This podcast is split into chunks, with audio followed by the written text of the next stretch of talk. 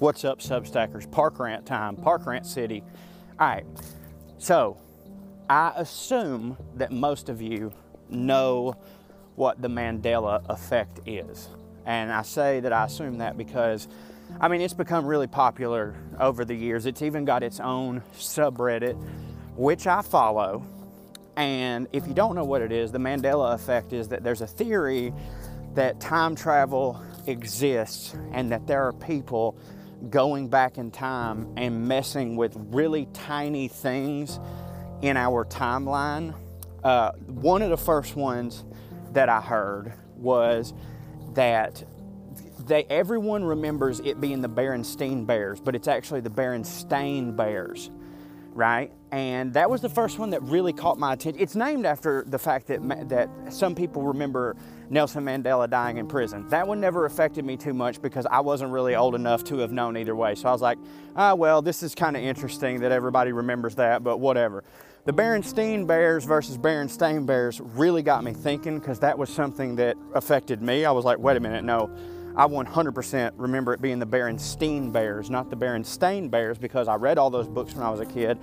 And very early on in my stand up, like when I was 16 or 17, I had some fucking dumb joke about the Berenstein Bears being the only Jewish bears that I knew existed. I Please don't press me for what the joke was because I don't fucking remember. I'm certain that it was a little bit inappropriate, but probably not too goddamn much.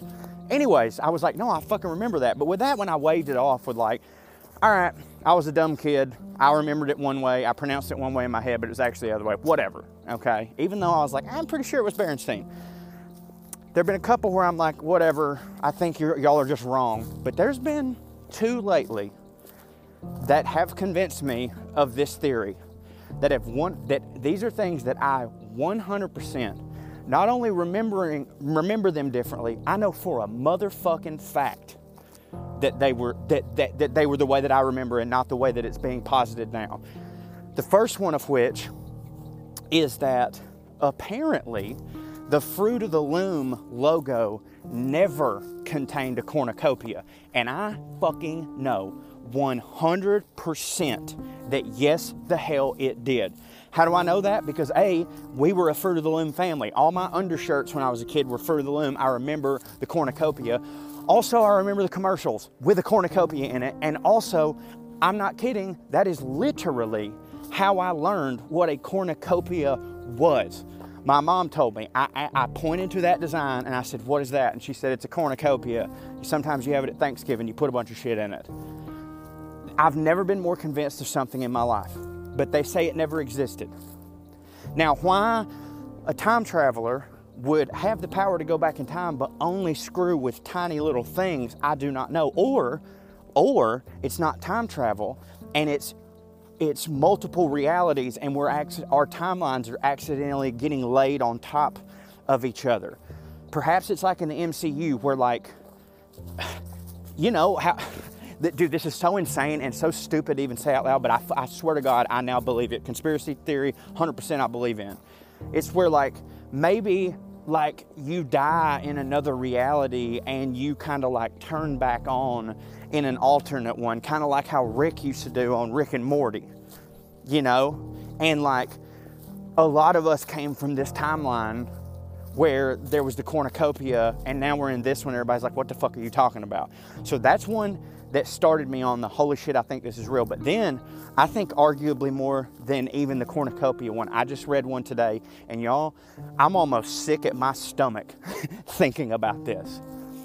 I'm gonna I'm gonna tell it to you this way because I know for a fact all y'all remember this. You have to remember this because it happened. I've never been more sure of anything. Remember a long time ago, if you're my age, it's when we were kids. If you're 36, it was when we were kids. Ed McMahon the sidekick of Johnny Carson, who I knew very well because I was an early comedy fan who watched Johnny Carson with my dad and reruns. Loved Ed McMahon. So obviously, I recognize the guy whenever he's in other media. He used to do the Publishers Clearinghouse thing where he would go to people's door and give them a check. And it was Ed McMahon. And I also specifically remember when I was a kid getting, going to my grandmother's mailbox and getting Publishers Clearinghouse uh, letters, I believe they were yellow, that said, You may already be a winner. And it had a fucking picture of Ed McMahon. I've never been sure of anything in my life, but apparently that never happened. And I don't know what to do with this information, but to be scared. And I'm more convinced than ever that we live in a simulation and that there, we used to have a running bit, me and the Well Red boys in our thread, that like our world was a simulation and it was being run by a kid named Kevin who was playing us as a video game. So anytime some kind of fuckery would happen, we're like, oh, Kevin really fell asleep at the wheel, you know, on this one. And dude, I, y'all, I'm fucked up over this. I'm like beside myself fucked up.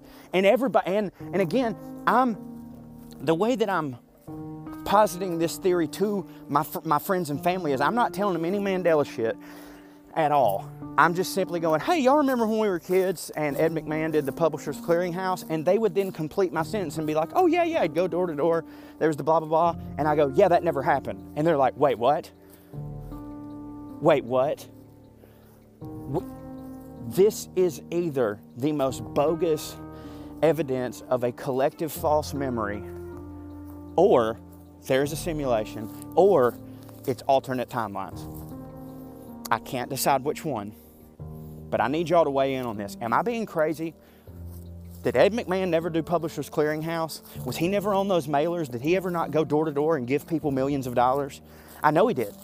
I know he fucking did because when I was a kid, I was praying every day that Ed McMahon would show up at my house and give me money so I wouldn't have to grow up and work.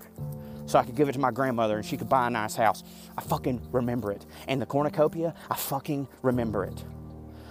Here's one, here's one of my personal Mandela effects that I don't know if it's ever been in that Mandela subreddit, but that I believe with my whole heart. Um, Timon and Pumbaa were played by Billy Crystal and Nathan Lane. I've known that my whole life, but it's not true. Billy Crystal was not Timon. Matter of fact, Nathan Lane was Timon. I always thought that Nathan Lane was Pumbaa. Now, maybe that's rude of me because I just assume if Nathan Lane was playing one of them, he would be playing the portly pig. But no, he played Timon.